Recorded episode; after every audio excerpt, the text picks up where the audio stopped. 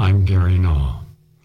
Another day, a lot more information, always original, every single day.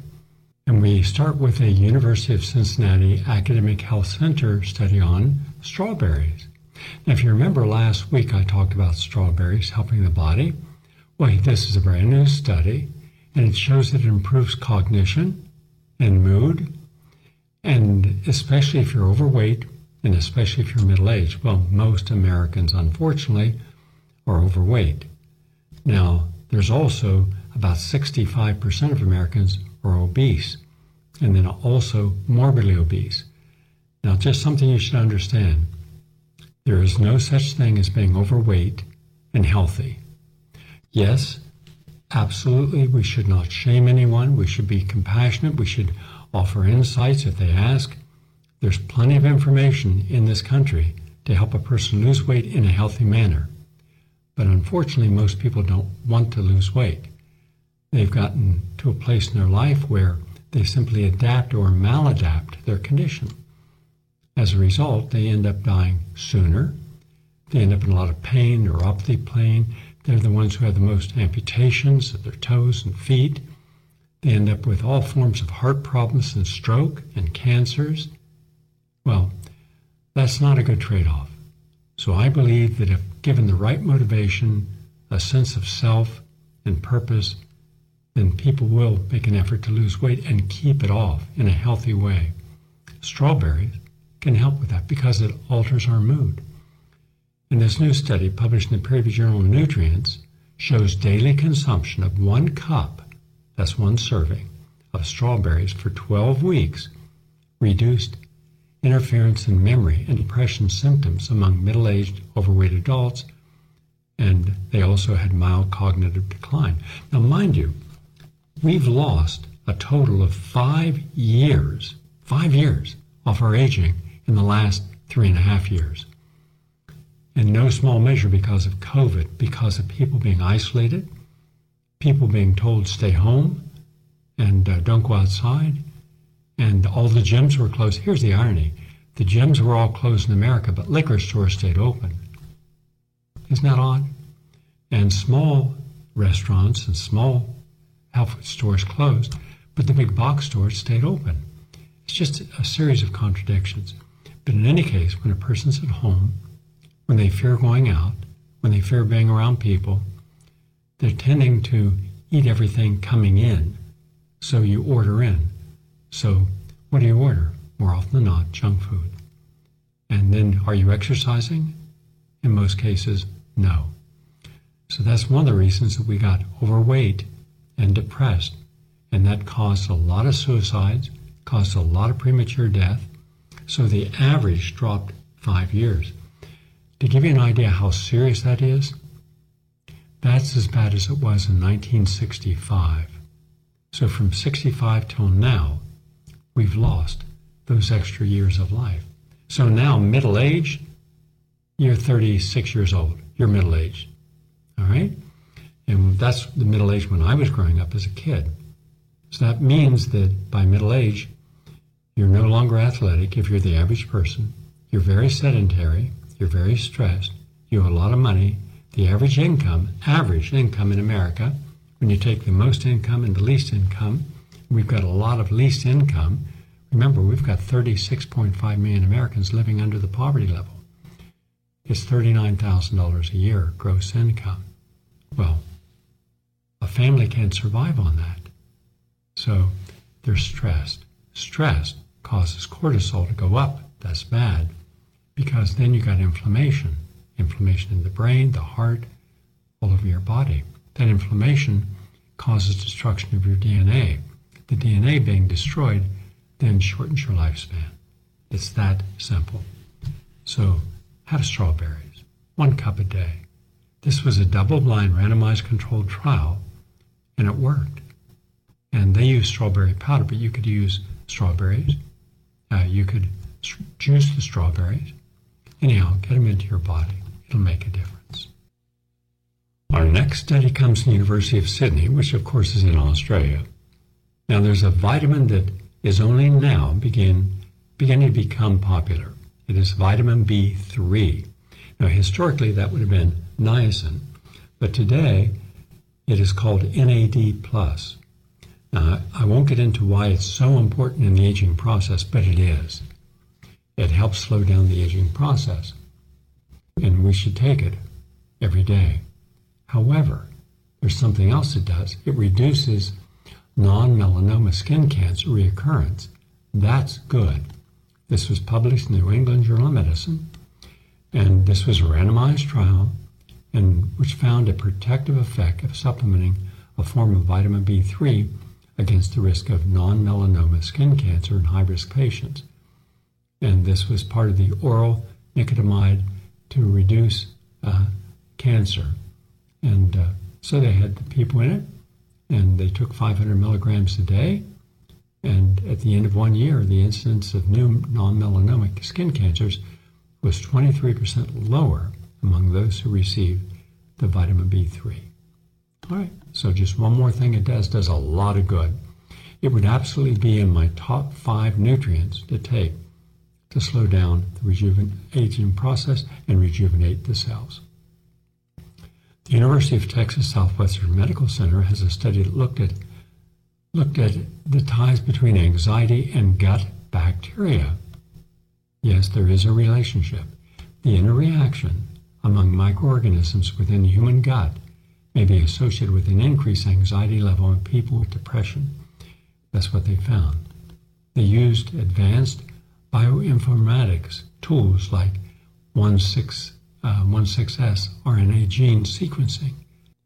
Using advanced bioinformatics tools like 16S RNA gene sequencing, researchers analyzed stool samples from 178 patients with a current or past diagnosis of depression who are part of an ongoing Texas Resilience Against Depression study. This was published in Translational Psychiatry, and it revealed three networks of gut microbiome communities, meaning the good bacteria in your gut, three different types, one of which was correlated with anxiety. And while the early findings raised the possibility that gut bacteria could affect anxiety levels, they're doing more research on this. But in lay language, it simply means this. If you want to have good bacteria, eat clean, healthy, organic food, ideally a plant-based diet, and have prebiotic and probiotic foods like beet juice, that's good, sauerkraut is great, tempeh, miso, tofu, all these are good. Non-dairy yogurts that have the bacteria in it. So you build up colonies of good bacteria. The more of these healthy colonies into the hundreds of billions of bacteria in your gut, it stimulates a healthy immune system. And the healthy immune system helps protect you from every kind of disease. So, better to have a healthy immune system if you're confronted with a some kind of pathogen than a sick immune system. It's that simple. And the All India Institute of Medical Sciences found for lep- epilepsy, yoga may be good for your mind. For people with epilepsy, doing yoga may help reduce feelings of stigma about the disease along with reducing seizure frequency and anxiety. This was published in the online Journal of Neurology, the medical journal of the American Academy of Neurology. Quote, People with epilepsy often face stigma that can cause them to feel different than others due to their own health conditions, and that can have a significant impact on their quality of life.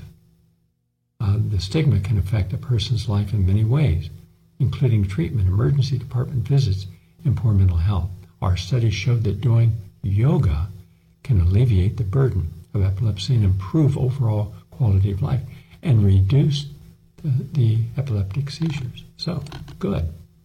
One more reason to do yoga. A lot of other good reasons stretching, breathing, calming down, all that's good. And the First People's Hospital in uh, Linhai, China. The more magnesium that you take in to your body's needs, the lower your risk of death following a stroke. And people who consumed a higher amount of magnesium had a reduced risk of dying from any cause during a median 5.3 years following a stroke compared to those who didn't take enough magnesium. Magnesium deficiency is really serious. It increases a risk of wide range of diseases, including hypertension, diabetes, metabolic syndrome, coronary heart disease, and stroke. And uh, also, if you're deficient in magnesium, you run a risk of increasing the risk of death. It's that simple. Now, I always suggest to have a little packet, your emergency stroke and heart attack packet at home, and just carry it with you. You go out for a workout, carry it with you, and have a little printed little piece of paper that you can fold up and put with it. And it says, if I should have a stroke or heart attack, please see that these go into my body immediately. And that can save your life. For example, cayenne, two cayenne capsules at about 42,000 heat units that can thin the blood immediately and prevent clots or stop additional clots. Magnesium at 1500 milligrams, magnesium citrate. Coenzyme Q10 at 1000 milligrams. L-carnitine at 1000 milligrams. And uh, vitamin C and quercetin at 1000 milligrams. That would be my emergency, thin the blood, help stop the spread of the stroke. And by the way, hyperbaric oxygen therapy is the first thing you should do. Uh, because if we put people into hyperbaric, that can stop the spread of the uh, destruction from the stroke in the brain. Very important. Just something to share with you that could save your life. And our final study comes from Rockefeller University. There's a nutrient that we don't take and we should. It's called glutathione, G L U T A T H I O N E. What does it do? Well, among other things, it's your most important liver nutrient. It's an antioxidant. But this study from Rockefeller University shows it keeps the mitochondria healthy. The mitochondria, of course, are your energy factories in the body. Every cell has them. Just imagine this according to the university. Let's just say a delivery person leaves a package on your front step without pinging you. You likely won't know it's there. A hungry cell waiting for refuel is in a similar position. It has to be alerted to the presence of nutrients outside the cell wall by a sensing mechanism so that a transporter protein can bring the nourish- nourishment inside the cell. A handful of these nutrient sensing mechanisms have thus far been identified, having a profound impact on human health. These discoveries have focused on how an entire cell detects nutrients. Did you understand that?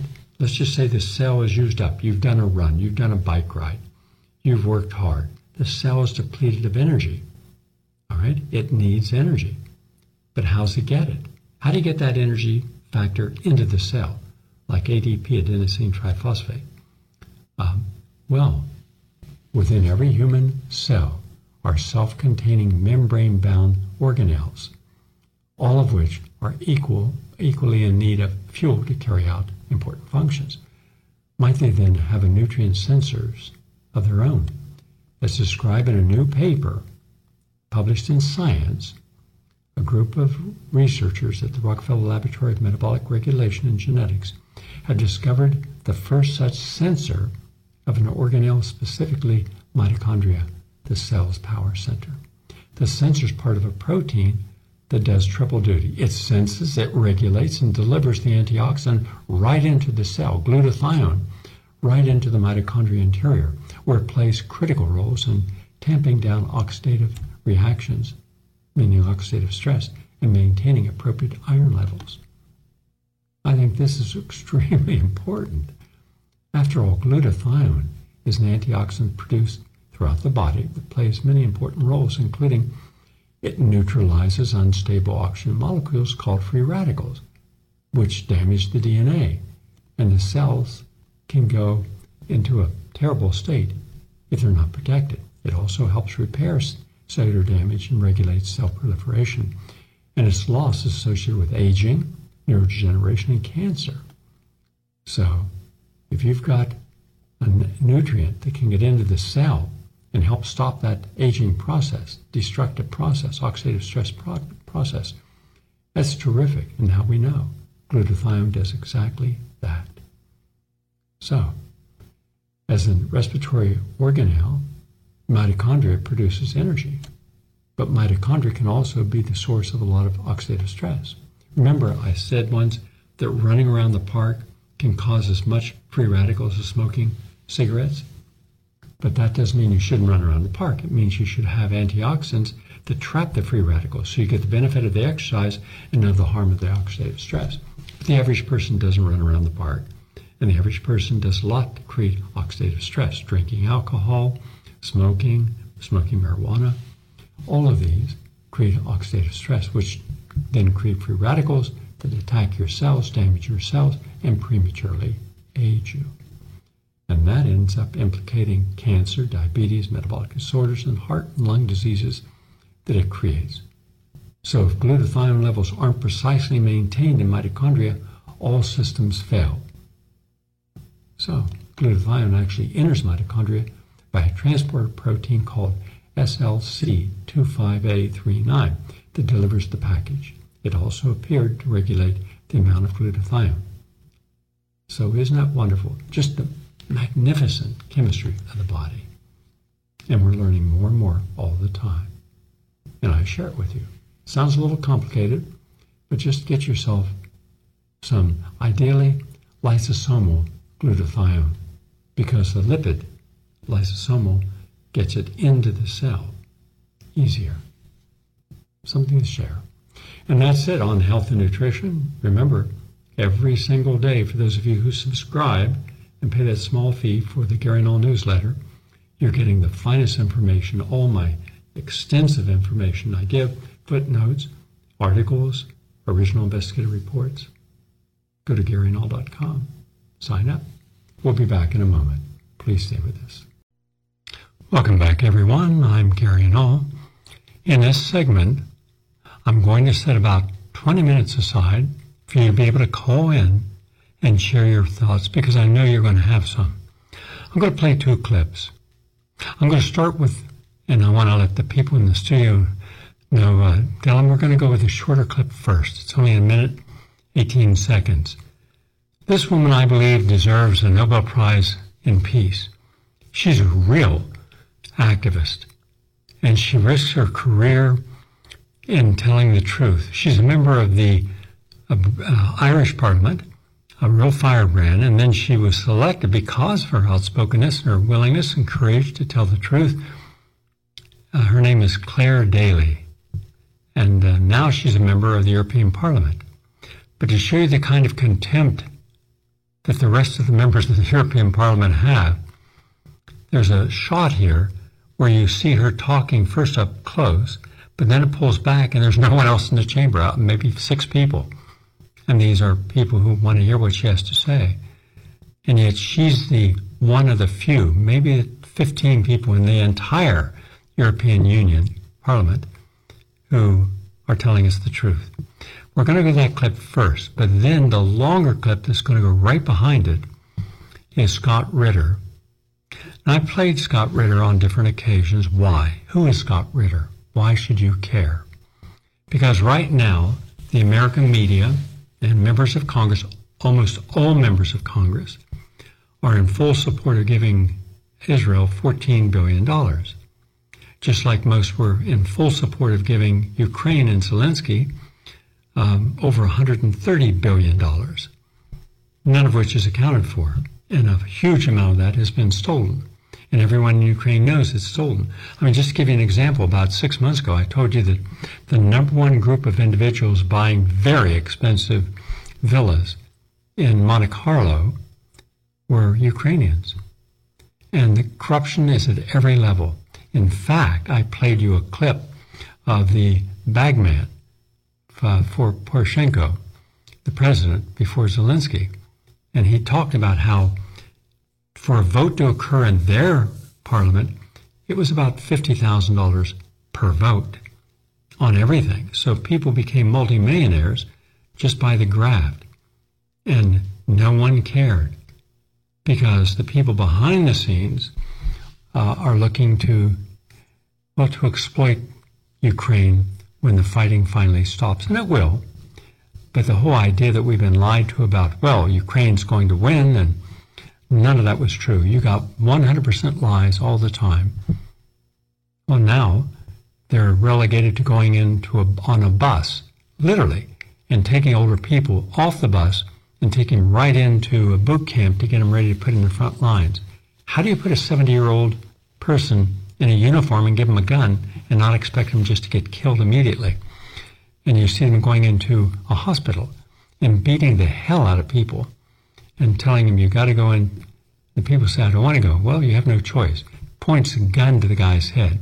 Either go into the uh, army or we're going to blow your head off. So the guy goes. None of this is ever shown. There's not been one honest report on Ukraine, not one report in this entire conflict, except for two people. Tucker Carlson invited Colonel Macgregor on, and also Scott Ritter. Now, Macgregor is a outstanding uh, and person to look at the total picture and tell you the truth. He's not affiliated with the military industrial complex. Scott Ritter is well, but Scott goes a little more. In this case, here's what you should know Scott Ritter loves Israel and the Israeli public. He lived there. He worked with the highest officials, and I'm assuming, he didn't say, but uh, in their government, in the intelligence division, and uh, and there might not, that might have been their spy agencies as well. Why? Because it was his job as the inspector for weapons mass destruction, leading a team Remember, there was Blix and him, the only two people who stood up to Madeleine Albright, uh, who was such a bad person.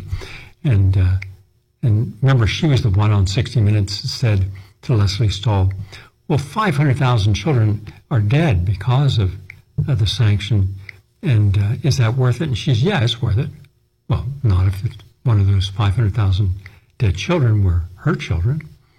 But anyhow, she she and Hillary Clinton are like a tag team match in their ideology and their personality and the very aggressive neocons. In any case, Scott told the truth. There are no weapons of mass destruction. There's no chemical plants. There's no hidden munitions. It's all gone. But you also remember there was a little clip that came out? If we can find the clip, we'll play it. Dylan, Kyle, the clip, and we played it years ago, was uh, Turner who was the head of NATO, but also he was a neocon. He's one of the top generals in the Pentagon. And one of his officers came in and said, Sir, you know, we're going to war with Iraq. And he said, Why? Well, I don't know. Well, because it's one of seven countries we're going to go to war with. Mind you, this is this is at a time that there was no reason to go to war with any of these countries, like Syria and uh, Iraq, etc. Well, we've gone to war with four of those seven countries.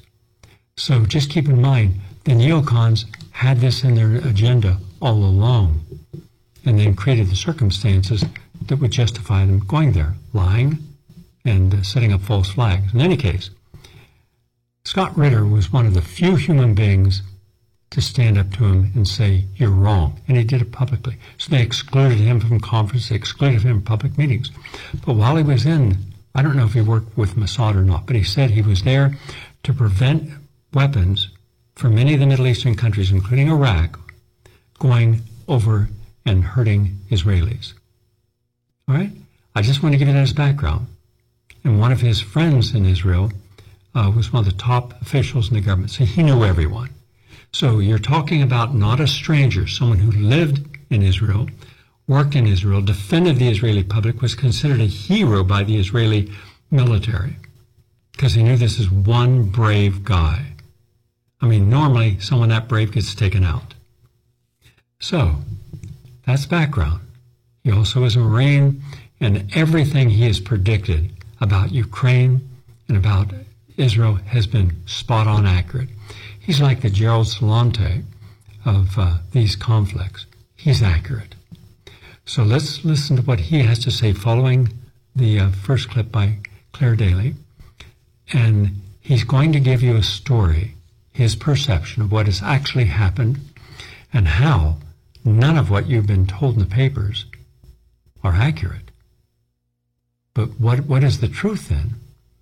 And he's going to tell you that Hamas worked for years to attack uh, Israel the way they did, and that doesn't just does not in any way justify the murderous way that they did this, but they they baited Israel, and they won that. No one's willing to talk about any of this. Well, we felt that he should have a forum to say what he has to say, and you can agree or disagree with him. All right? Those are the two clips we're going to go to, and then I'm going to open it up for your thoughts. And remember, a lot of what you're going to respond to and filter is based upon your conditioning. Everyone has filters, different filters for different things in life. We've been epigenetically conditioned to believe some things, reject some things, even if what we reject turns out to be the truth.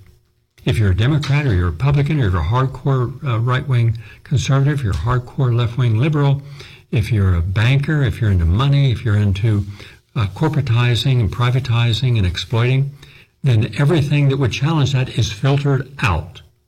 And along with it, empathy, understanding, reconciliation, all that is denied. That's why we get into these stupid conflicts. And that's why ultimately, when we get out, we seem to have no sense of irony. Why don't we look back on how we got into Vietnam? Who got us there? Why we stayed there? How many people suffered? Did anyone apologize? Did anything change because of that as far as how we go forward? Completely not. We haven't changed anything in our entire history.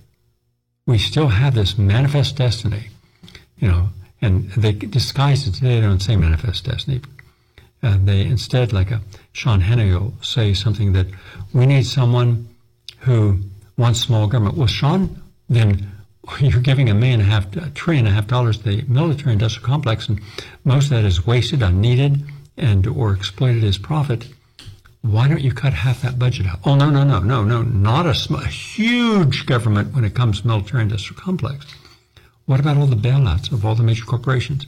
No, no, no, no. We want a huge, gigantic, absolutely over the top amount of free money, socialized money for banks that go broke and corporations go broke. No, save them.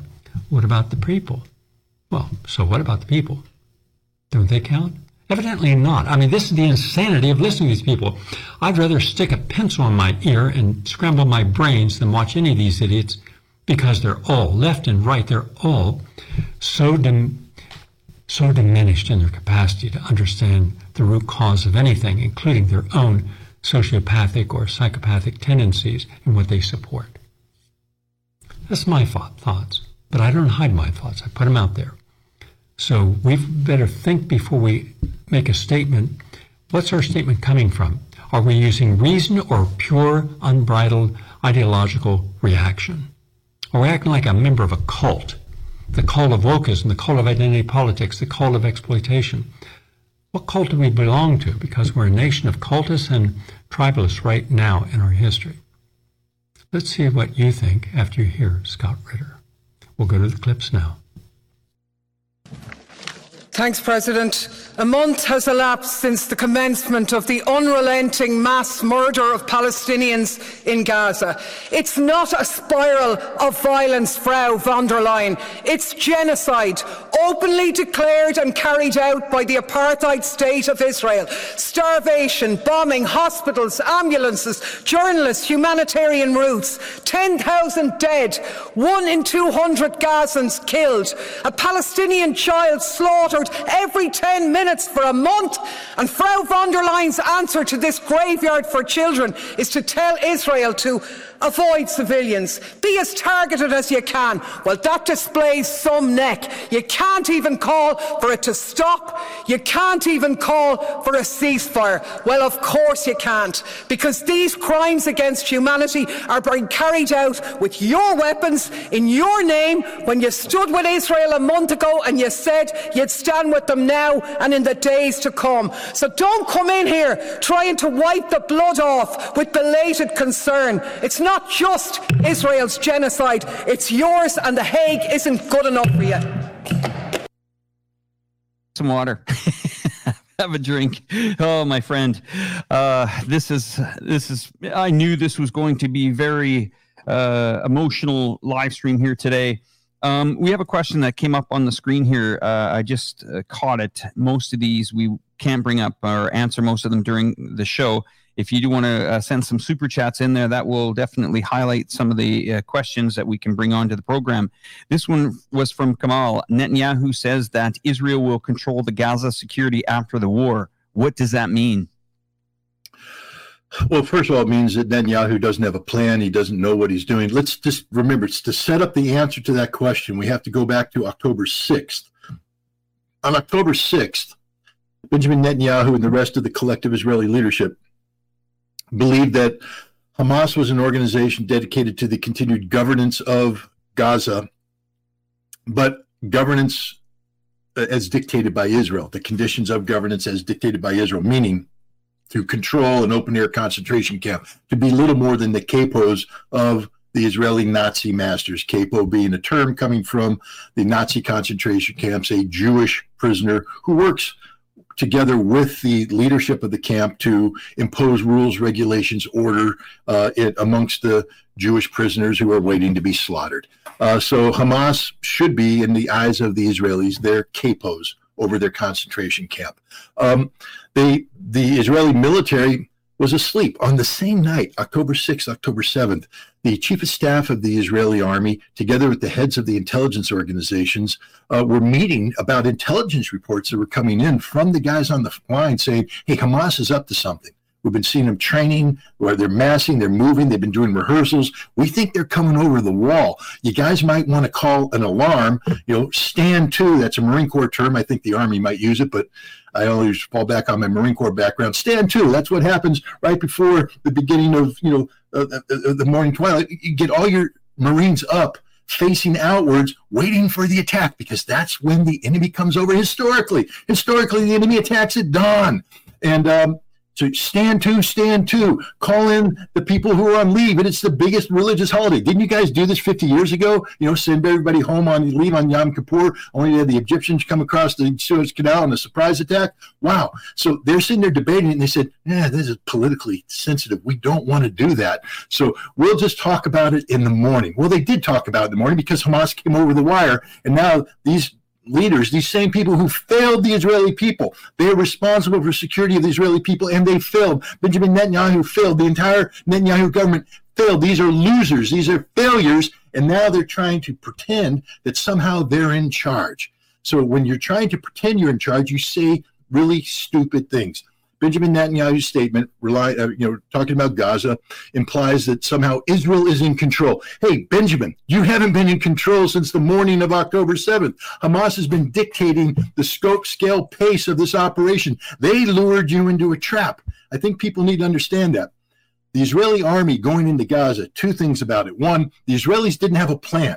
They've done an exercise last year and this year Chariots of Fire last year, Firm Hand this year, where they stress test the entire Israeli Defense Force in terms of what happens if everybody attacks us at once. And you say, well, Scott, so they should be prepared for this, right? No, because the big attack that they were worried about came from Hezbollah out north. That's where the bulk of the Israeli military went up with. The supporting attack was from Iran sending missiles in, so they were ready for that. Uh, defending the Golan Heights, they were ready for that. The West Bank and Gaza were written off as civil unrest, limited terrorist attacks. Israel has never conceived, never conceived what happened on October 7th. Never. And as a result, they're making the plan up. Normally, if you're a professional military organization, you have a cabinet out there where you have a plan for everything. They're, they they hired people like me you know, to sit there and say, write contingency plans, Ritter. What if? What if? What do we do? And I wrote contingency plans for Iran a lot. Um, they had no plan for this. So they're making it up as it goes along. They mobilized 300,000 guys and they go, What do we do with them? We don't know. We're going to have to launch a large scale ground incursion. But what does that mean? Why, if you're going to launch a large scale ground incursion, would you therefore come in and execute the mowing the grass doctrine, the Dahiya principle? Bombing civilian population is collective punishment, a war crime, by the way, but you're dropping buildings, creating a city of rubble. Have you tried to drive a tank through a rubble strewn street? Can't do it, guys And we learned, you know, from history. Ask the, the, the Germans about Stalingrad. What happened when you bombed Stalingrad into rubble and the Soviet soldiers dug in? How hard was it to pull them out? Impossible. Ask the Americans, the British, the Canadians, the Indians, the Poles about Monte Cassino in 1944, where we blew up a ancient religious uh, site, created rubble, and the Sixth German Parachute Division went into the rubble and held us off for months. Um, the Israelis didn't think this thing through. So Netanyahu's saying things. We're going to be in charge of security. One, he's in charge of nothing because he hasn't secured the top. They've taken the easy corridors around, but they haven't secured the rubble. Uh, two, what happens on top ain't where the war is being fought. The war is being fought by Hamas below ground, where they are popping up. Just last night, they destroyed 10 Israeli vehicles. 10 Israeli vehicles by popping up and attacking them with rocket propelled grenades. 10. I don't know how many Israelis they killed, but this is going to be a death by a thousand cuts for the Israelis. They're talking about a war that could last a year. Now, I'm not saying Hamas is going to enjoy this kind of success every night, but 365 days a year times 10, that's 3,650 some odd destroyed vehicles. Add the manpower to that, it's unsustainable losses for um, for Israel. The other thing is, by saying you're going to occupy Gaza, the security, he's trying to come up with a solution to how you resolve the political issue of Hamas. It's one thing to say that you're going to go in and kill Hamas commanders. They're trying. They're not succeeding right now, but you know we're only one month into a war that's going to go on for many months unless ration, uh, rational thinking intervenes. But how do you destroy the idea? How do you destroy the idea? And so what he's saying is we're going to have to occupy. This shows you how stupid the man is because the idea behind Hamas is born of occupation. The idea behind Hamas is legitimized by occupation. And so this idiot, Benjamin Netanyahu, says, We will control Gaza, we will occupy Gaza. Does he not understand that he's playing the Hamas game? Hamas has lured him into this trap. Hamas is winning across the board. There's not one aspect of this fight that Hamas is not winning because everything's going according to the Hamas plan. I don't know if Hamas predicted the millions of people in the streets around the world, but that's a Hamas victory. That's a huge Hamas victory because it's putting a horrendous amount of pressure not on Israel, but also on the United States, Israel's number one supporter. Right now, we have political divisions inside the uh, the White House, inside the State Department, there is open revolts, people resigning because they're saying our policy with Israel is unsupportable, unsustainable. Um, and so we are putting pressure on Israel to do that which they say they will never do. You know, ceasefire. They're going to call it a pause because politically you can't call it what it really is. But a ceasefire, to implement a ceasefire, is a defeat for Israel, not because it really benefits Hamas. Hamas is ready for a 90 day war. They don't need a ceasefire but because Israel is committed that they will never have a ceasefire, the moment they agree to a ceasefire, it's a political loss. It begins the process of Israel backing down from its hardline positions until they have to respect reality. And the reality is, you ain't going to beat Hamas.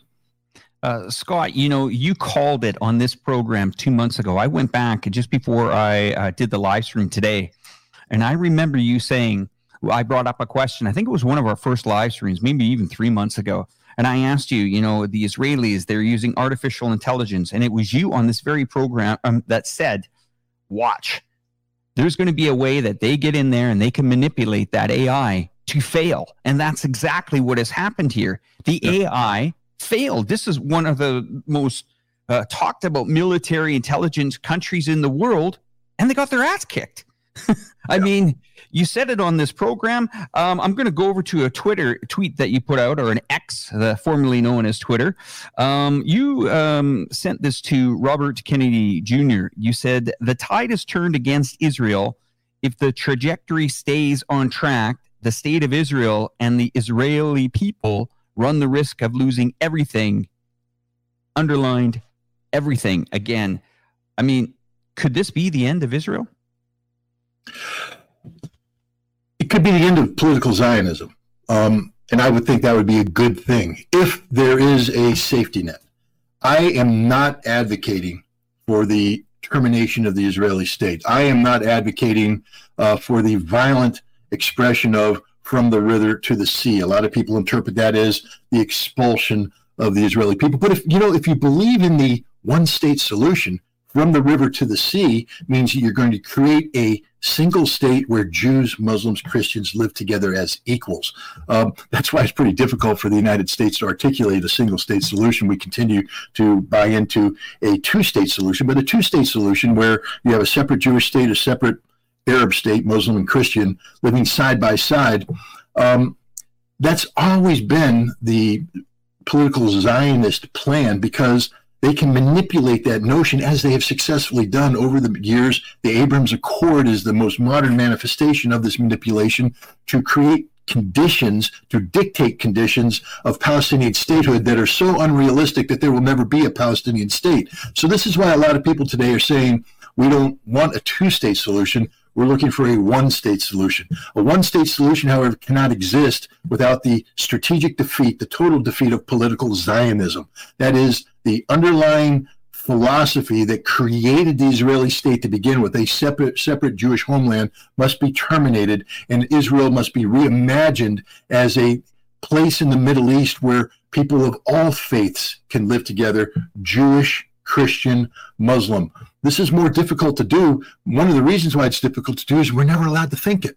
Because the moment you talk about this, the moment you articulate anything that is seen as being anti Zionist Israel, you're called anti Semitic. I mean, we see right now American popula- uh, po- uh, politicians trying to say that if you criticize Zionism, if you speak out against Zionism, you're anti Semitic. No, not at all.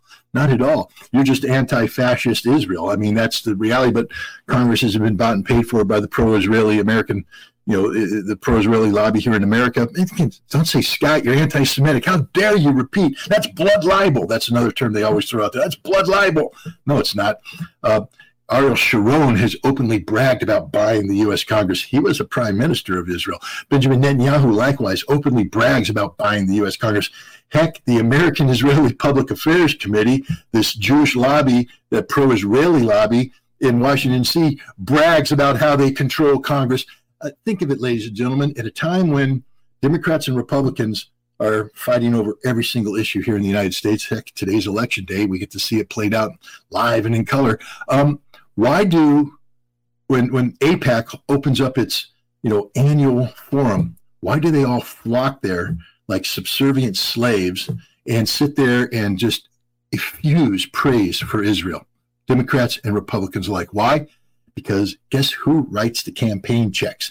Guess who keeps these guys who come there from being primary? That's the kiss of death in the political business, especially for a two year representative. You come in, you have two years. If you have to prepare for a primary about a year into your office, it means you're not doing a good job. You're not doing your real job. You're fighting, you're spending all your money preparing to be primary. You're not even going up against your principal op- opponent. You're going to lose the election.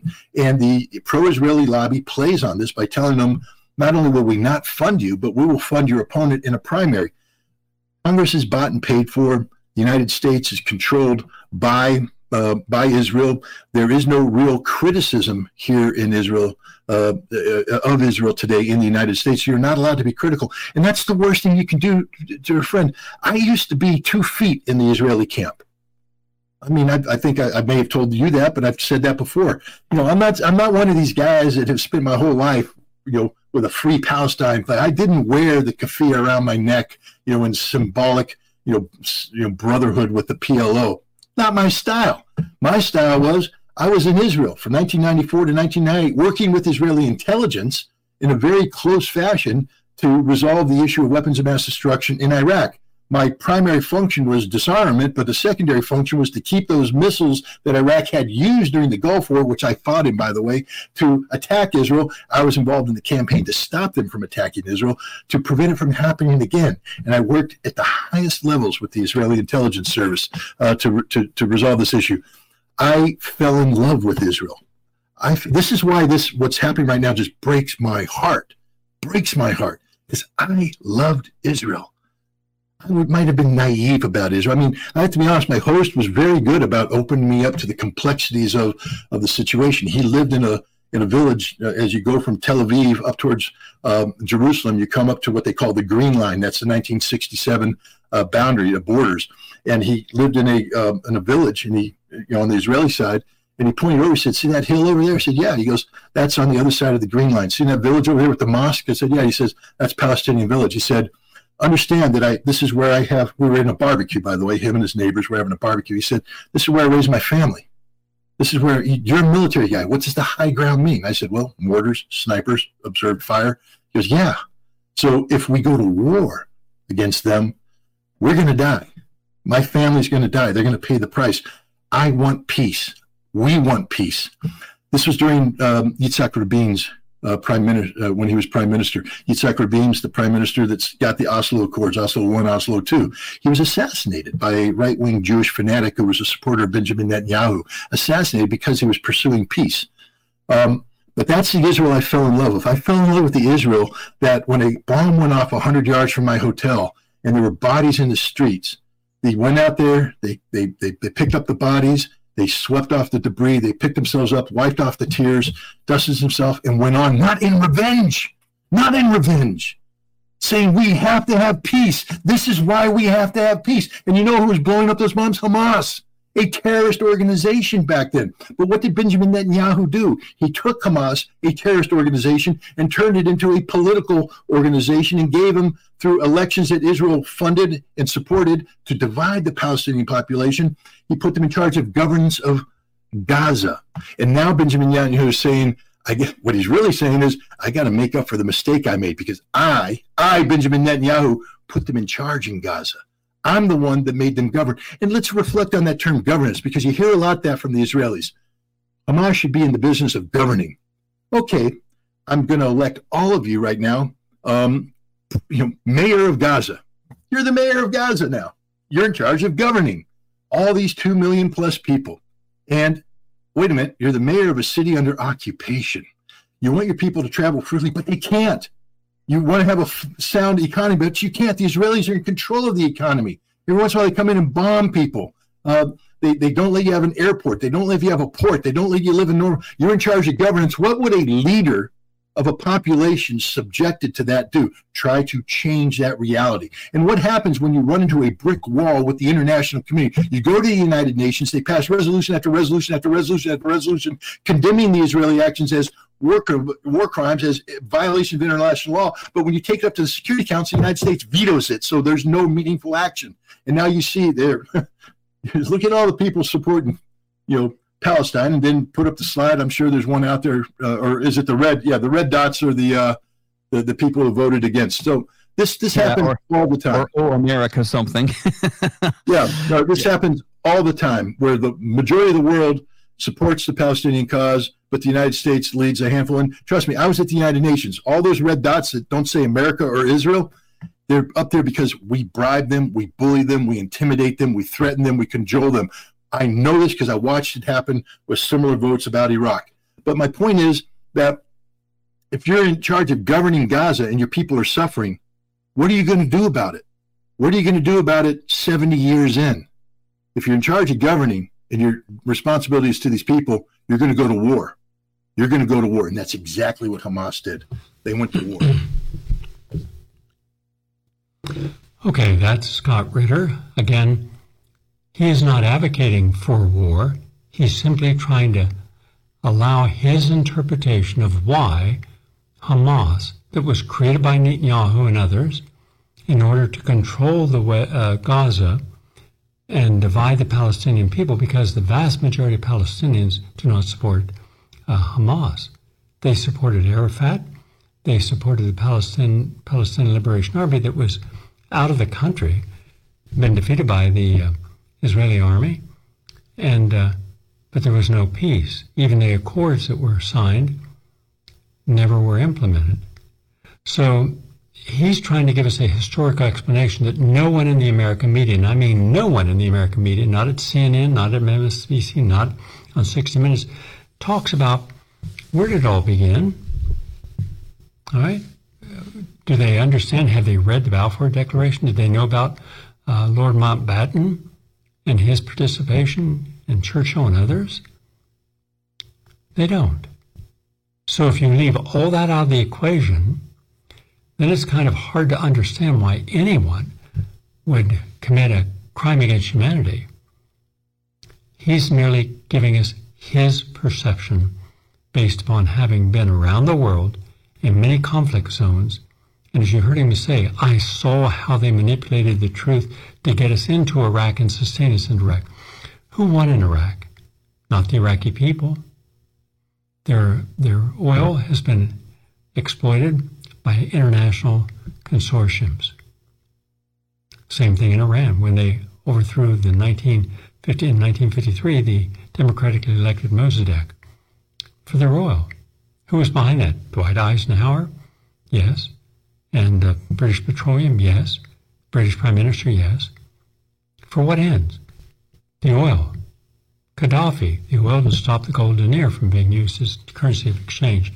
I'm merely sharing this with you. How would you, what would you suggest to see the conflict end? And to keep a permanent solution. I've given you my solutions. My solution was to have independent, international, peace giving, and uh, uh, agencies that have nothing to do with our current political uh, community, because they're all biased, been captured, to oversee a two state solution and then return the West Bank in its entirety to the Palestinians and let them thrive. Because, as a friend of mine said, he's been working with the Israelis and the Catholic Church to exchange icons from the past and then bring in industries so both can flourish. After all, if you allow a community to flourish and you eliminate poverty and you eliminate prejudice, and there's no longer walls around you, and there's no longer people going to shoot you if you go too far out in the ocean, that changes the dynamic because under Turkish rule, and under the Ottoman Empire, for hundreds of years, Christians and Jews and Muslims were able to coexist. And uh, so we do not see this as an eternal conflict, as a lot of people would have you believe. 888 874 4888 is our number. 888 874 88, excuse me, 874 888. What, what is that number? 8. I just said it wrong, I think. 888-874-4888 is the correct number. We're going to say goodbye to our WBAIs because they're going to the news. We're going to continue. I'd like to hear what you have to say up till the top of the hour. Please give us a call now. We're going to take a break. Be right back. Okay, we don't have any calls. Um, I do want to share this with you. This is according to Dr. Brenda Baletti, Gates, meaning Bill Gates, funded plan to vaccinate 86 million girls against the human papillomavirus will, quote, unleash mass casualty event, critics say. Gavi, the Vaccine Alliance, is, which, by the way, Bill Gates founded, funds, is investing more than $600 million to reach its goal of vaccinating 86 million girls in low and middle income countries by 2025. The alliance is funded in large part by the Bill and Melinda Gates Foundation. All right, well, that's not good. Why? Because we already know that there's been a huge number of uh, young girls who have had adverse reactions, many life changing, meaning they're permanently disabled, 13, 14, 15, 16, 17 year olds, and many died. The government refused to acknowledge this. Lawsuits commenced, and uh, still, this, the Gardasil is still a mandated vaccine. That's just, to me, it's insane because I filmed this, and uh, I filmed the person who, uh, Dr. Harper, who invented the vaccine. I got, excuse me, I got all this on film. we should never have a Gardasil vaccine. And knowing Bill Gates, I would guess that for that $600 million that they're investing, they are expecting billions of dollars in profit return. That's what he did with COVID. Remember, every person on the planet has to get vaccinated. And then later, well, we, we didn't know all this. Well, you should have. So you put the entire world at risk. But he made a lot of money. Oh, my God. I'd love to be able to debate this clown. In any case, I'm going to end just a little bit early, two minutes early, because I've got a live uh, pre-record I'm going to be doing with one of America's leading scientists, and uh, who was attacked because he was shown to be correct about the dangers of the COVID vaccine. He ended up on the front page of the New York Times being pillared. Well, he's fighting back. So I'm doing a pre-record, which you'll hear next um, in about two weeks. So we're going to say goodbye now, and we look forward to sharing more on tomorrow's program. Have a nice day, everyone.